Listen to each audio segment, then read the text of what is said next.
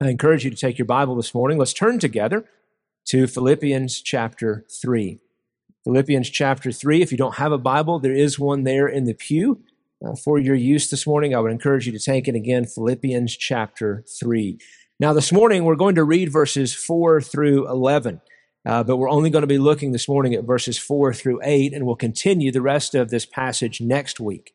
Uh, but Philippians chapter 3, we're going to read verses 4 through 11. And if you found your way there, I invite you to stand for the reading of God's word.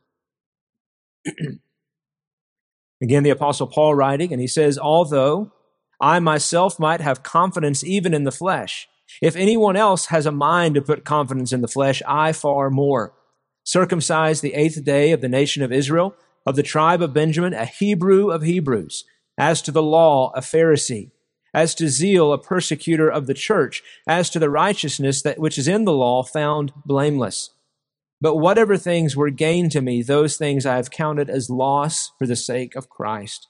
More than that, I count all things to be loss in view of the surpassing value of knowing Christ Jesus my Lord, for whom I have suffered the loss of all things and count them but rubbish, so that I may gain Christ and may be found in him, not having a righteousness of my own derived from the law, but that which is through faith in Christ, the righteousness which comes from God on the basis of faith, that I may know him and the power of his resurrection and the fellowship of his sufferings, being conformed to his death, in order that I may attain to the resurrection from the dead. You can be seated this morning.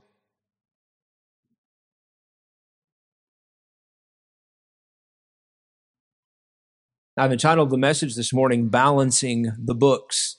Balancing the Books. And that's because here inside this passage, uh, Paul uses the language of, of accounting and he talks about the idea of gain and the idea of loss.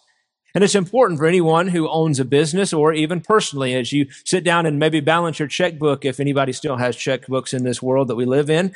But you sit down at the end of the month and you begin to look at how much money have we spent? How much money do we have? How much money do we have coming in? And you balance out the books. And it's an important thing to do. And it's something that also we should consider in doing in our lives looking at the balance sheet of our life. What things are gains to us? What things are losses to us? What things matter and what things don't? And as we look at this passage this morning, we find Paul continuing a thought where we had left off last week. And I want to just remind you of what Paul had been referring to there. Look at verse 2. He says, Beware of the dogs, beware of the evildoers, beware of the false circumcision. For we are the true circumcision who worship in the Spirit of God and glory in Christ Jesus and put no confidence in the flesh. Paul was writing again to confront the Judaizers who were attempting to influence and infiltrate the church at Philippi. And he gave that threefold warning beware, beware, beware. The Judaizers were those who were attempting to tell the Christians that in order to truly be in Christ, must, not only must you trust in Christ, but you must then also add to that work. Uh, you must follow after the commands of the Old Testament, the Old Testament law, the, the judicial law, uh, the, the, the Jewish law, and also to follow through in the rite of circumcision. And Paul used a word for circumcision there and speaking of these Judaizers that actually meant mutilate. He said what they're doing actually serves no purpose. They're just mutilating their own bodies in an attempt to pursue fleshly righteousness. But Paul said, we are, the, those who are in the church, those who are even the church today, we are the true circumcision. Because it's something that happens not on the outside, but what happens on the inside that counts. Paul moves now to verse 4, where we find ourselves this morning in a really a moment of autobiography and self reflection. And what he lays out is who he was before he came to Christ. And the first thing that I want you to notice here is that Paul had a record that was most impressive to the world. A record that was most impressive to the world. Paul says that I myself might have confidence in the flesh. Remember, he had told them, he says, don't put any confidence in the flesh. There's nothing that we can do in our own strength and our own ability that merits any righteousness or favor with God. So Paul says, don't put any trust there. But he said, if anyone could have, he said it would have been me. He said, if anyone could have con- confided in the flesh and trusted in their work and trusted in their efforts, he said, I would have been the one who was able to do it. Now, it's unlikely that Paul knew the exact names of the Judaizers who were attempting to, to uh, mislead the church here at Philippi. But Paul knew the Judaizers because he had come out of being a Pharisee. He knew their arguments, he knew their beliefs, he knew their thoughts, and he knew that one of the first things that would happen when this letter reached Philippi and began to be read to the church the Judaizers would hear about it and they'd say, well, of course Paul doesn't trust in the flesh. Of course Paul is telling you to not follow this after because he has nothing to boast in. Right? He's not attempting to do these things. So he's just merely telling you that because he can't obtain to these things himself. So it's easier for him to tell you not to do it because he can't even do it himself. And so Paul wants to destroy this argument by laying out the bare facts of who he used to be. Paul is saying is, he says, if there's anyone in this world, if anyone who has ever existed could have confidence in the flesh, it would be me.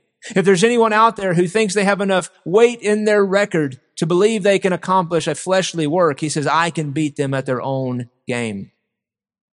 Paul really had an uncommon advantage when it came to the game of life.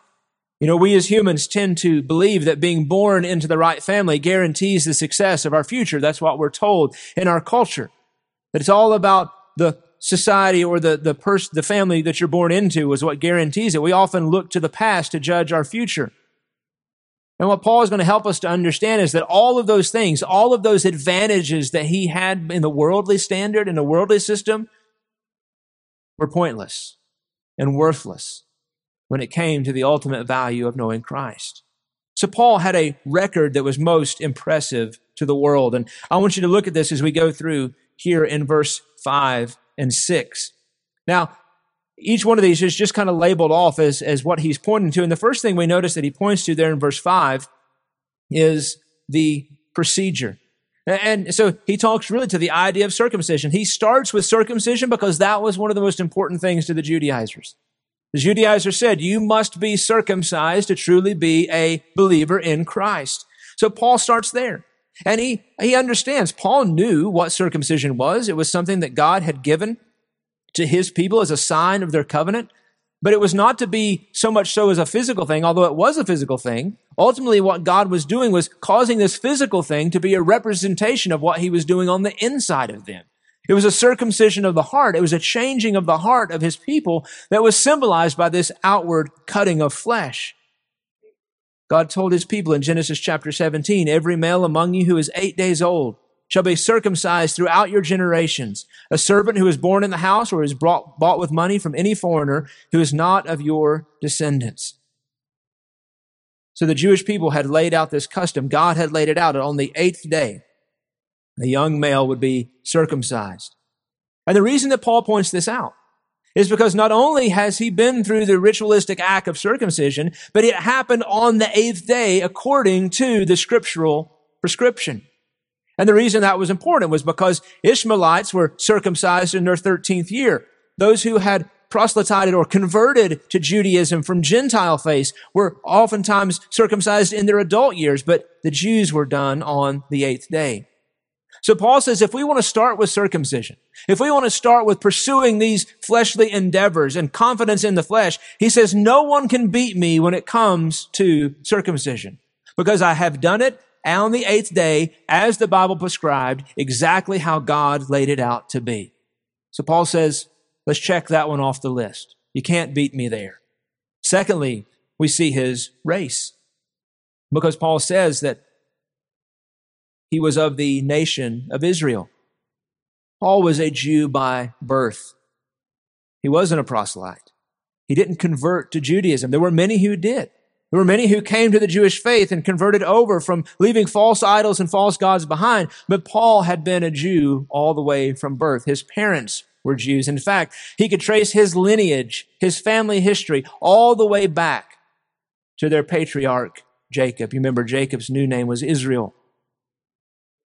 So as Paul looked at his life, he had completed the rite of circumcision in the eighth day. His parents had done that for him and given him a leg up on this confidence.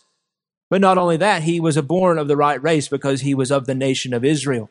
He said, I've been born into the chosen people of God. Didn't come from the outside and come in and be adopted that way, but I was one of the natural born sons. Those who were even inside, not even those who converted to Judaism. Some of those who were inside the Jewish faith came from families who were uh, races mixed. So there were some from Israel and some from other tribes and other races of people. They were still Jews, but they weren't a pure stock Jew, as Paul says here. And so Paul points this out. He says, listen, if you want to confide in flesh, if you want to have your confidence there, you need to understand that not only was I circumcised on the eighth day, he says, but as far back as you can trace my family history, all the way back to Jacob, he says, I'm as pure blooded as a Jew as anyone can be.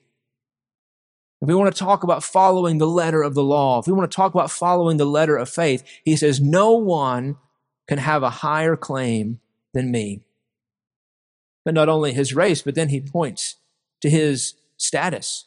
Because he says not only was he of the nation of Israel, but he says he was of the tribe of Benjamin. Now, if you go back and study your Old Testament history, you remember that under Jeroboam, the tribes of Israel revolted.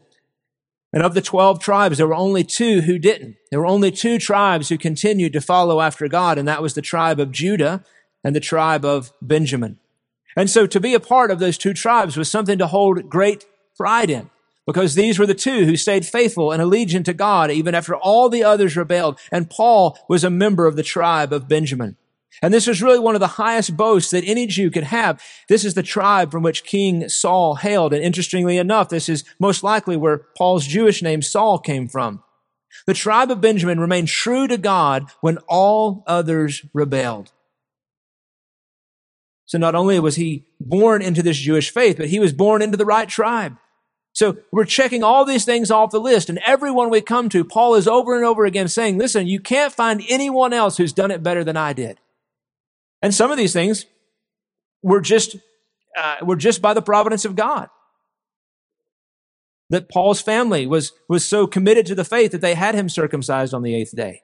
It was only by God's providence that Paul was born of the nation of Israel and into the tribe of Benjamin. But he goes on and then he talks about his heritage. He said he was a Hebrew of Hebrews. Now, Paul was a full blooded Jew. He was a Jew through and through. But not only that, Paul had strove all throughout his life to retain not only his Jewishness, but all of the characteristics, customs, and language of his heritage and of his faith. What began to happen as, as the Jews began to spread out all across the, the world? They would move to new places, and oftentimes they would be influenced by the cultures in which they lived. And they would begin to drop their native tongue and stop speaking their native language. They would start picking up practices and customs from other cultures and maybe stop practicing some of the things that they had practiced as young children growing up in Israel. But Paul says, I've not done that. He says, throughout my entire life, he says, I've committed myself to remaining a Hebrew above all Hebrews a Jew above all Jews, continuing to speak in the native tongue and continuing to practice all the things that we're supposed to do. He says, I'm not like those Hellenistic Jews. Those Jews who were just had come in from the outside, not the native Hebrews. Paul had been trained by one of the most influential teachers at that time, Gamaliel. He had sat at the feet of one of the greatest and most influential teachers. So if anyone knew the Hebrew faith, if anyone knew what it meant to be a citizen of the nation of Israel and to follow after the law, it was Paul. We not only see his heritage, but we also see his religion. As we studied in the Gospel of Matthew, there were two competing groups when it came to the law in Jesus' day. There were the Pharisees and the Sadducees. The latter of those two, the Sadducees, denied the resurrection.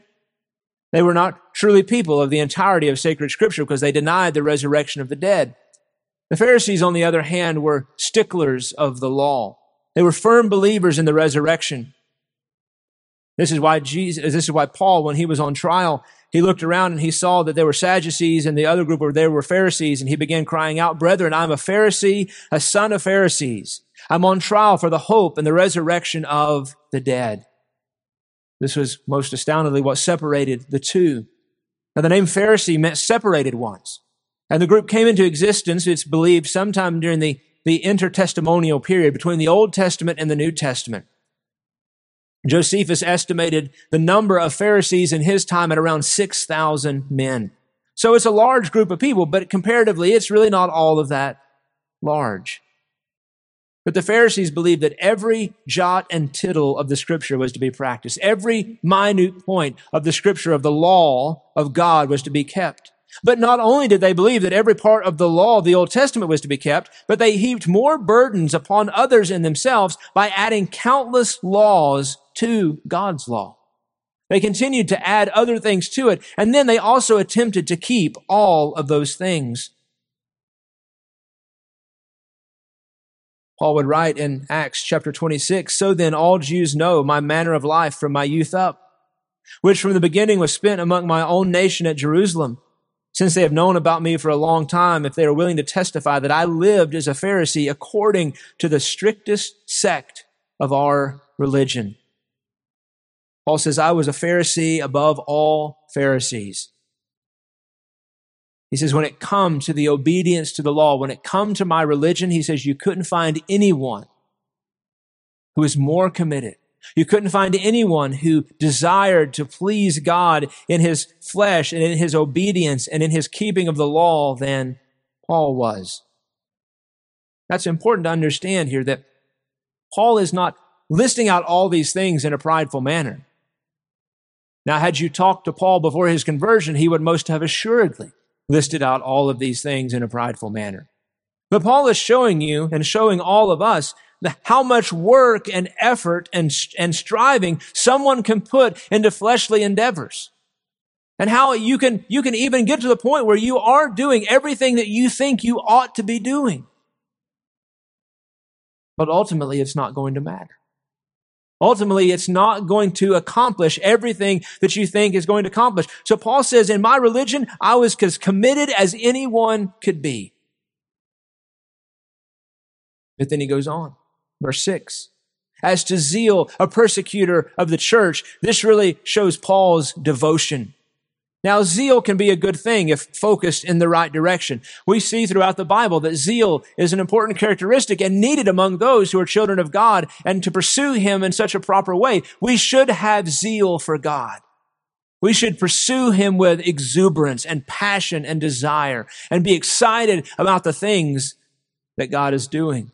We need zeal in the church today. We, we need people to be excited about what God has called us to do. We need to be, we, we get excited about a lot of things in this world. You know, I'm not, I'm not a big sports fan. It's just never been my thing. But you want to talk about excited people, you go to a sports game. People paint their faces, jump up and down, scream, shout, cry. They're excited, right? You, you see people excited about all sorts of things in this world. They have zeal, they have passion. We need to focus our zeal in the right direction. And Paul said he had zeal, but zeal alone will not save you. It wasn't enough just for Paul to be passionate about his pursuit of the law. It wasn't enough for Paul just to be passionate about his pursuit of obedience. Zeal alone will not save you. Oftentimes you will meet people who are passionate for Christianity just as the Judaizers were for following after the law but they don't have a true saving faith. You'll meet people who can outwork you, outserve you, outdebate you, and anybody that they cross paths with. But in the end, it's all meaningless. As I was preparing my sermon this week, I got to this point and I began to think about, sadly, how many friends and acquaintances I've had over the years who have abandoned the faith. A few of them I can think very clearly of a couple in my mind right now as I talk about this who had great zeal for Christianity. They were people at the time who I was sure, based upon their outward demonstration of zeal and passion, that they would be used mightily by God for his kingdom, and now they don't even claim to be in the faith. Because zeal alone will not save you. Passionate pursuit can be an empty endeavor if it's not grounded in the right foundation. Paul knew and understood that although he had meant well, although he had had the greatest of intentions, that what he had been pursuing, his zeal had been an empty pursuit. Paul would write in Romans chapter 10, he says, I testify about them that they have a zeal for God, but not in accordance with knowledge. He would write to the church at Galatia talking about his former life, how he used to persecute the church. He says, being more extremely zealous for my ancestral traditions. Paul's zeal was evident in every area of his life.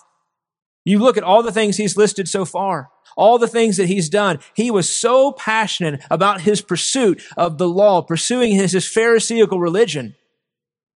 But probably where Paul's zeal was most evident was in his persecution of the church.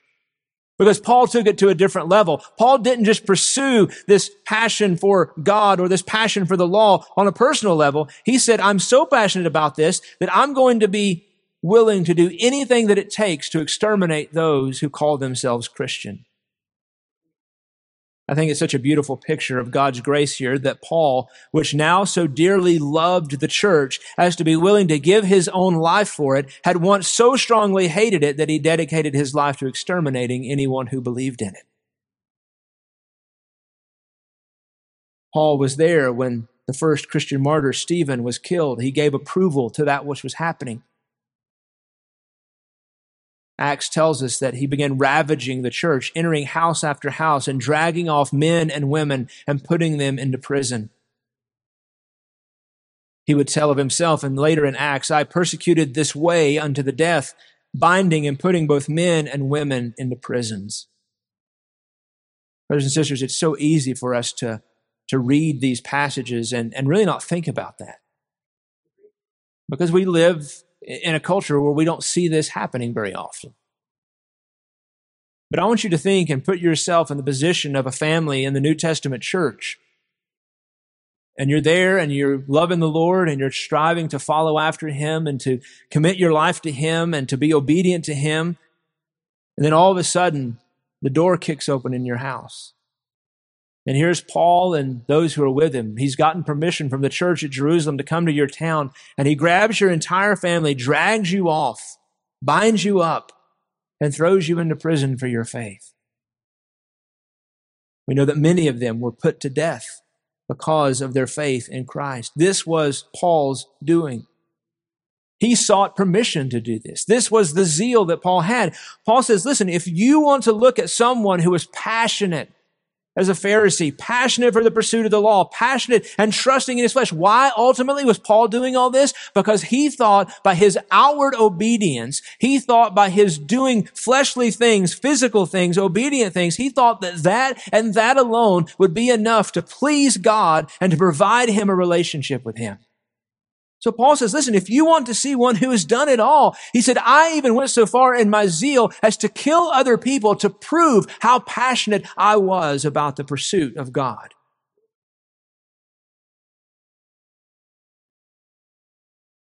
He goes on then to talk about his legalism. At the end of verse 6, he says, As to righteousness which is in the law, found blameless. So Paul was a stickler for the law of the Pharisees. The Pharisees, on the outside, looked well. They, they, they did what they claimed to do. They committed themselves to this rigid pursuit, not only of the Old Testament law of God, but as I said earlier, to all the extra things that they had added on top of it. That's why Jesus said, For I say to you that unless your righteousness surpasses that of the scribes and the Pharisees, you will not enter the kingdom of heaven. What Jesus was pointing out, he says, if you want to talk about righteousness, he says, if you want to have righteousness that please God, he says, you have to do it even better than the Pharisees do it.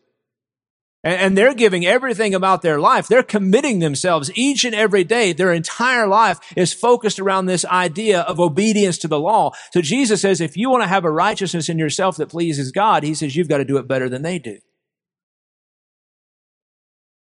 Paul knew the law. He had studied it intently. He had observed it and he obeyed it every day. He had given himself to this rigid pursuit.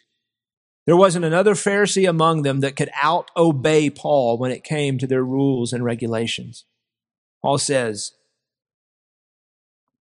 when it came to the righteousness as in the law, I was found blameless. Notice what he says there. Not the righteousness, not true righteousness, but he says righteousness which is in the law. He says, those things which people think is righteousness by pursuit of the law, he says, I was found blameless. Now this seems to be an awful arrogant claim from the apostle Paul, right? That in righteousness as pursuit to the law, he was found blameless, but this is how committed Paul looked. On the outside, he looked impeccable. He says, I have lived a life as a Pharisee according to the strictest sect of our religion. One commentator pointed out that Paul had done all that could be done to obtain salvation by the mere observation of the law. Now we know that you can obtain salvation by observation of the law. But if that's what you believe, if you believe that you can do so, Paul says, I was the one who had done it. I had kept enough. I had followed it enough. I was rigid to it enough. Now, Paul was not saying that he had kept the entire law of God but that he had done everything that was expected by a Pharisaical religion to be saved by an observance of the law. But we understand from the scriptures, we understand from the words of Jesus and even later from the apostle Paul that not all was as it seemed because on the outside, Paul had done all of these things. On the outside, he had all of this family history to look back on, his circumcision, his, his race, his heritage, his obedience, he had all these things he could look back on, but on the inside, things were not as perfect as Paul would have desired for them to be. That's why Jesus called out the scribes and the Pharisees. He said, he called them as hypocrites. He says, For you clean the outside of the cup and the dish, but inside they are full of robbery and self indulgence.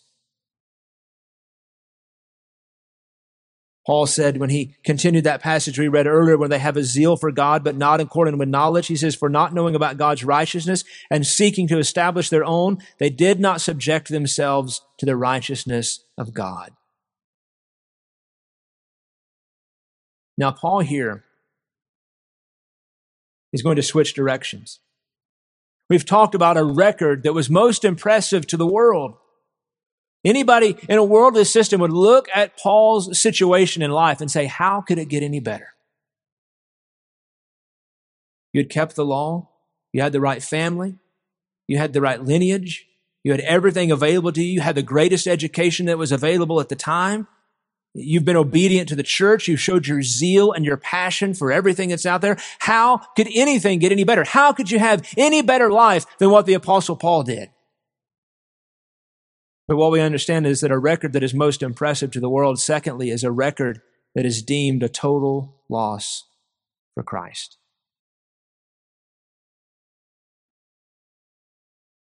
You could also say a record that is most impressive to the world, and now we'll see a record that is most impressive to Christ. Because what we want, brothers and sisters, is not a record that is impressive to the world. We want a record that impresses our Lord and Savior Jesus Christ. Because what the world wants us to do and what the world encourages us to pursue is so far from what God desires for us to do. So if we switch directions here, if we switch from something that's most impressive to the world to that which is most impressive to Christ, something had happened in Paul's life. And what happened in Paul's life occurs between the changing of thoughts here. He says, if there was anybody who could put confidence in the flesh, it would have been me. He said, I had accomplished everything that was necessary to put confidence in the flesh. But then in verse seven, there's that three letter word that makes all the difference. But. He said, anyone else could have trusted, anyone else, no one else could have had greater confidence in the flesh than me. He said, but whatever things were gained to me, those things I have counted as loss for the sake of Christ. So what happened in Paul's life? It's in Acts chapter 9. You go to Acts chapter 9 and you remember that Paul was, uh, the scripture says, breathing threats and murder against the disciples of the Lord. He asked for permission to go to Damascus that he might bring those men and women there who are following after Christianity back to Jerusalem for trial. And as Paul is on his way there, now, brothers and sisters, again, put yourself in Paul's shoes in this moment. He's sitting on his horse. He's riding there to Damascus, and in his mind, Paul is no doubt thinking, man, God sure must be impressed with me. Look at everything that I've done for him. I'm on my way there to defend the trueness of the Jewish faith. I'm on my way there to put to death these Christians who are telling us that Jesus is the way and that we must, that he has come to fulfill the law and that we can trust in him. He says, I'm going to put all these men to God must be so pleased with what I'm doing. And we know that suddenly a light from heaven flashed around and Paul fell to the ground and he heard a voice saying to him, Saul, Saul, why are you persecuting me? And in the astonishment of this moment, this bright light shining around him, this voice from heaven speaking to him, Paul does the only thing that he can do. He looks up and he says, Who are you, Lord?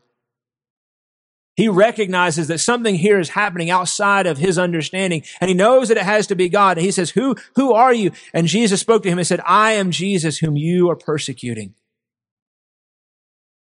But get up and enter the city, and it will be told you what you must do. I can't even imagine what happened in Paul's heart in this moment. Right? To, to, to one second be thinking that you're pleasing God by your persecution of the church. And now in the next moment to be seeing this bright light, know beyond a shadow of a doubt that God is speaking to you from heaven and to hear the words of Jesus of Nazareth say to you, I am Jesus whom you are persecuting. What a life change. What a radical moment of understanding. What a bit of knowledge that Paul needed to understand the truth about everything that he was doing. Now, Paul was led into the city, and Ananias came to him under direction of the Lord and, and took him in. And then God shared with him everything that God was going to do through his life. But Paul's life was forever changed there in a moment on that road to Damascus. That's why the scripture says, if anyone is in Christ, he is a new creature. The old things have passed away, and behold, all things have become new. It was a transformation that happened in the apostle Paul's life. So Paul now knew the words of Jesus to be profoundly true. Remember what Jesus says, for what will it profit a man if he gains the whole world and forfeits his soul? Or what will a man give in exchange for his soul? Paul now understood what this meant. That he could have pursued all of these things. And in the end, it would have been worthless. But Paul now had a new recognition. That's what he says in verse 7. Whatever things were gained to me, those things I counted as loss for the sake of Christ. He had a new recognition of life. Gain there is in the plural sense, and it refers to assets or profits. Now, Paul was in the human flesh naturally proud of all that he accomplished, but now, as Paul looked at the books, as Paul looked at the balanced ledger of his life, he realized that all those things that he had accomplished, all those things he had put hope in, all those things that he had trusted in were worthless. Everything that he had sought, everything that he had given himself to could not justify him. It couldn't save him. It couldn't offer him peace. It couldn't bring him into a right standing with God. And Paul here again is using this accounting terminology. Everything that Paul, if he had balanced his books out, everything that previously had been in the asset or the, the, the, the positive column had now been moved, not just to, to the, to the zero column, but had been moved to the lost column. They were lost. They were worthless. The word counted that Paul uses in this verse is in the perfect tense. And I point that out, you'll see in just a minute why. It's in the perfect tense, which means that it's at some point in the past, Paul had come to this conclusion. He had looked at his life and realized that everything that was gained to him had now been counted as a loss. But not only had he done that in the past, that even now, as he wrote this letter, he still came to the same conclusion that all things were counted for loss. But why? And he tells us there at the end of verse 7, he says, for the sake of Christ. Everything that he had been chasing in his fleshly pursuit of obedience, he found totally and completely in the person of Jesus Christ. Paul had given his entire life thinking that he could do it on his own. And in that moment on the road to Damascus, Paul realized that everything that he had been chasing after was found instantly in a moment in the person and the work of Jesus Christ. Paul was not regretful of this. Instead, he was at perfect peace and contentment. We think about a loss of something being a negative thing, but Paul looked at the loss of all those things as in fact being a positive thing because of what he gained on the other side. He says, I can throw all of that away because I now know who Christ is. In the early part of the 20th century, there was a young man named William Borden. William Borden felt the call of God to go to the mission field. And he came from a very, very wealthy family. And had he finished college and went to work, he would have had a life of relative ease ahead of him. But William Borden could not say no to the call of God as he left his family's wealth behind him and told them that he was not going to pursue the family, indenture, the family ventures, he wrote in the back of his Bible two words no reserve. Now, as he finished college, his friends told him, You know, Borden, you're throwing your life away. You know, you should stay here and, and go to work and, and, and, and fulfill, fulfill the legacy of your family. After he graduated college, he was offered several influential positions, several jobs that would have paid large sums of money. And he turned all those down. And after he did so, he penned these next two words no retreats. Now, Borden felt called to go to a specific Muslim group in China, so he left the U.S. after college to go to Egypt to study Arabic. And while he was there, he contracted meningitis and died at the age of 25 before ever setting foot on the mission field. And sometime before his death, he penned these final two words beside the others that he had written no regrets, no reserve, no retreats, no regrets. This was the mindset of the Apostle Paul. As he looked back over his life, he had no reservations about what he had done. He had no reservations about everything that he had committed to Christ. He had no retreats. He wasn't looking for a way out. And Paul could come to the end and say, everything that I've done has been worth it all to lose it all for the sake of knowing who Jesus is, for knowing him in the fullness of his power, for knowing him in the forgiveness of sin, for knowing him in resurrection and life, and for knowing him in the pursuit of obedience to him.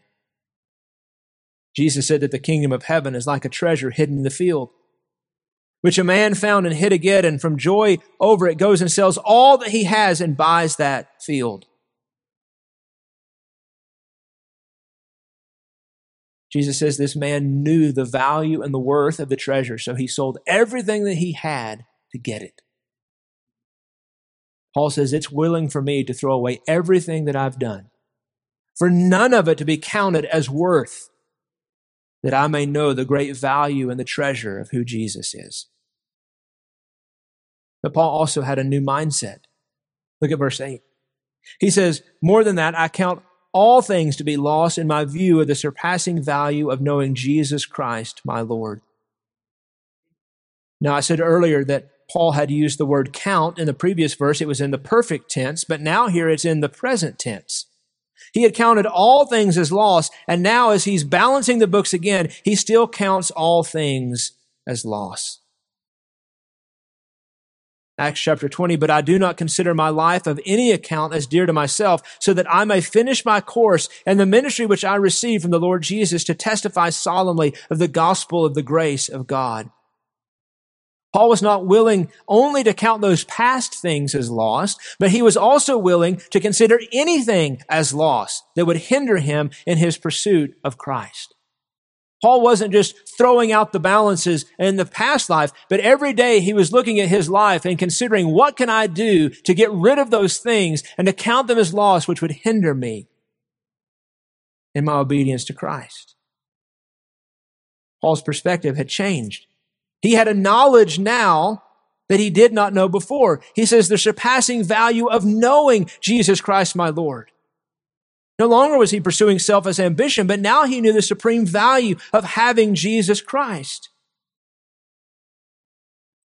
I enjoy sometimes watching a show called Antiques Roadshow. If you've ever seen the show, it features individuals who uh, come to a place. There's a lot of antique appraisers there, and they bring items in to, to evaluate.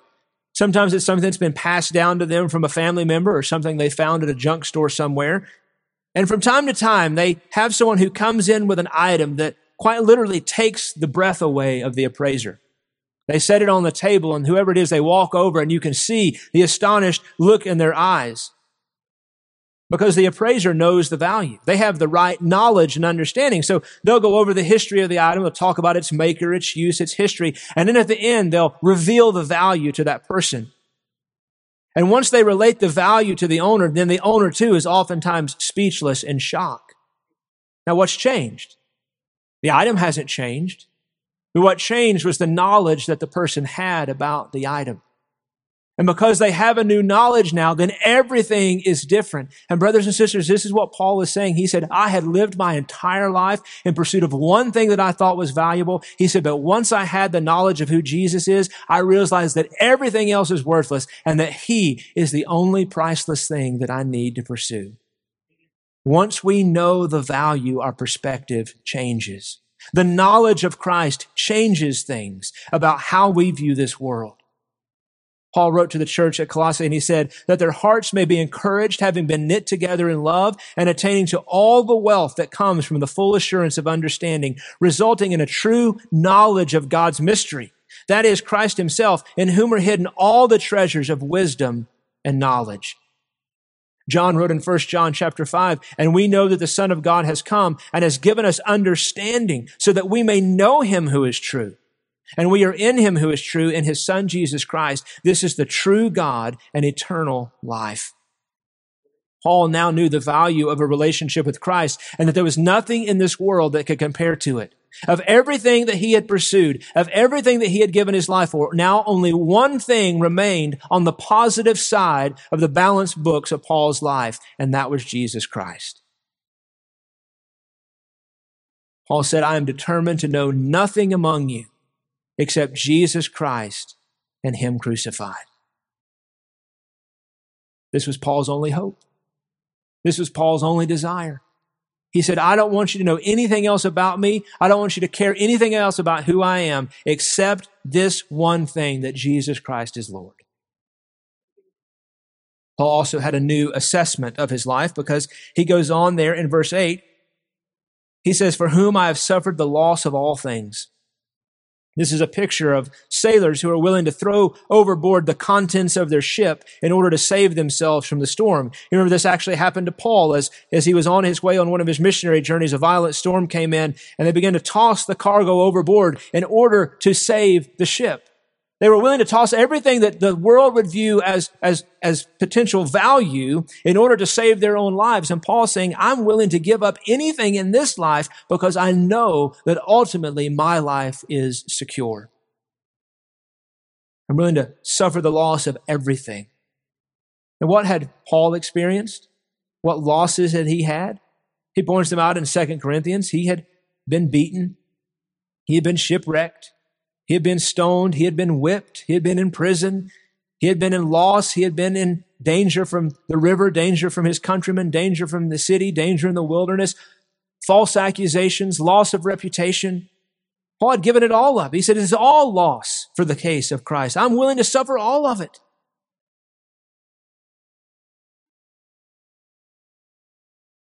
The disciples lost some of their families. They were ridiculed. They were persecuted.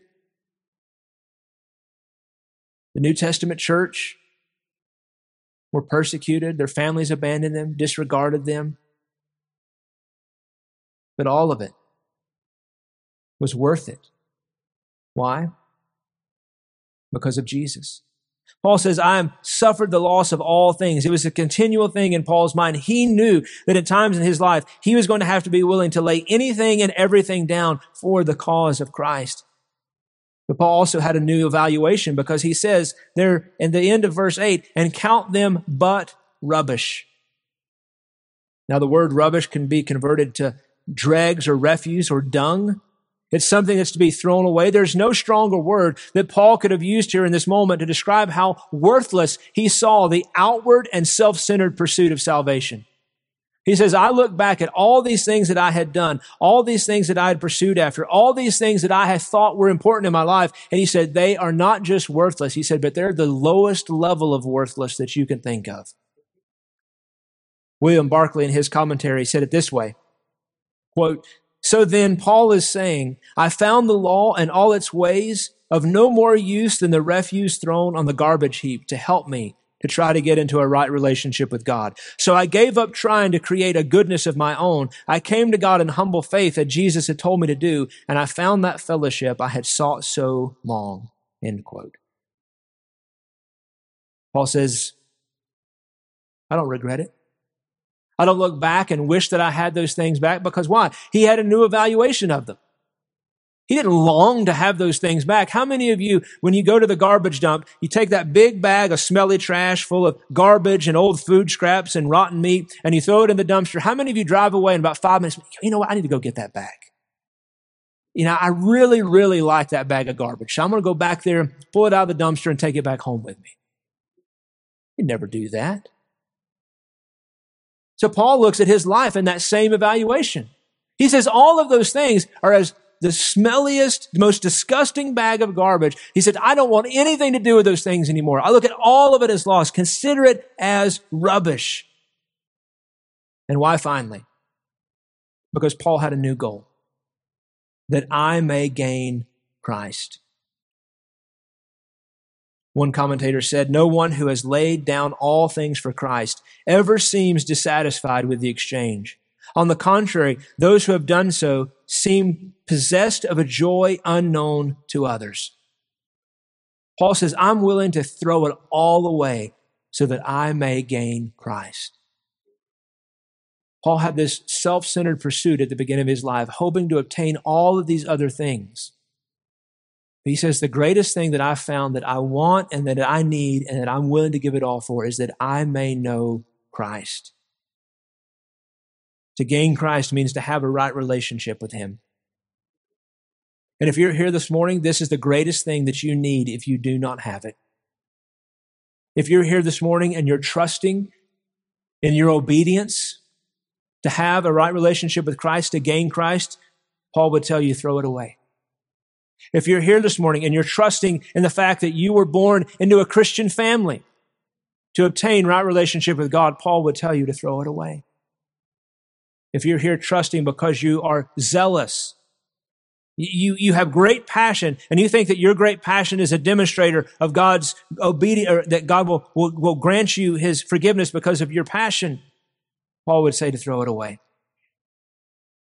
Paul would say throw it all away and cling to the only one who can give you what you need, and that is Jesus Christ alone.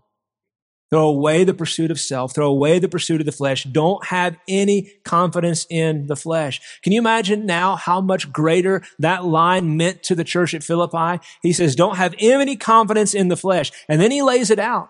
There's no one at Philippi who at the end of this passage could stand up and say, well, Paul, yeah, I understand, but you don't know me. I, Paul says, there, you, none of you can be any greater than I was in a pursuit of fleshly obedience. He says, but throw it all away so that you can gain Christ. Throw it all away that you may know him in his fullness. Throw it all away that you may be obedient to him in pursuit of what God has called you to do. Paul was willing to lose everything, not only his heritage, not only his history, not only his, uh, his confidence in the flesh, but Paul was even willing to lay down everything else for the sake of knowing Christ. Hebrews tell us that we have become partakers of Christ if we hold fast the beginning of our assurance firm until the end. John tells us in 1 John, what we have seen and heard we proclaim to you also so that you too may have fellowship with us. And indeed, our fellowship is with the Father and with his Son, Jesus Christ. You can know him in the fullness of his power this morning, but you must balance the books. You must look at the ledger of your life and make sure that the only thing you're counting in the gain column is that which you have in Jesus. Let's pray this morning. Father, we thank you for your word. Father, we thank you that we cannot have confidence in the flesh.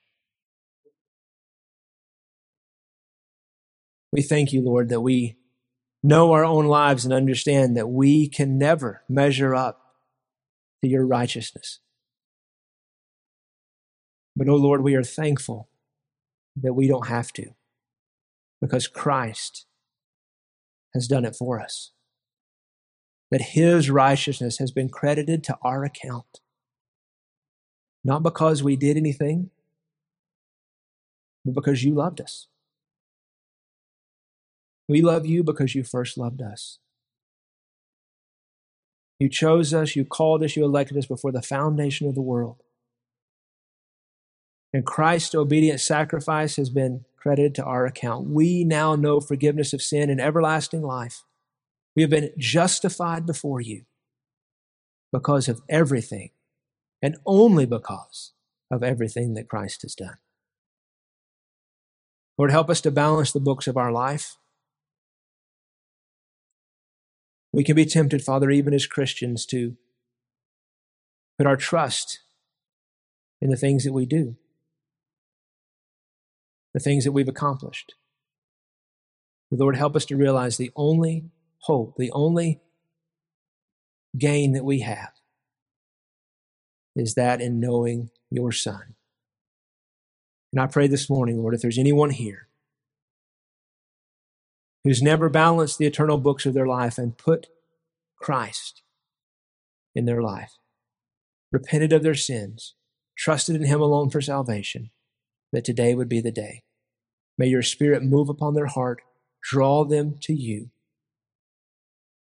And Lord, for those of us who are believers, Lord, help us each and every day to look at our lives and to be willing, Father, to count all things as loss for the surpassing value of knowing your Son. Let us be willing to lay it all aside, to lay it all down, that we may know him more fully. And we ask all these things this morning in Jesus' mighty name. Amen.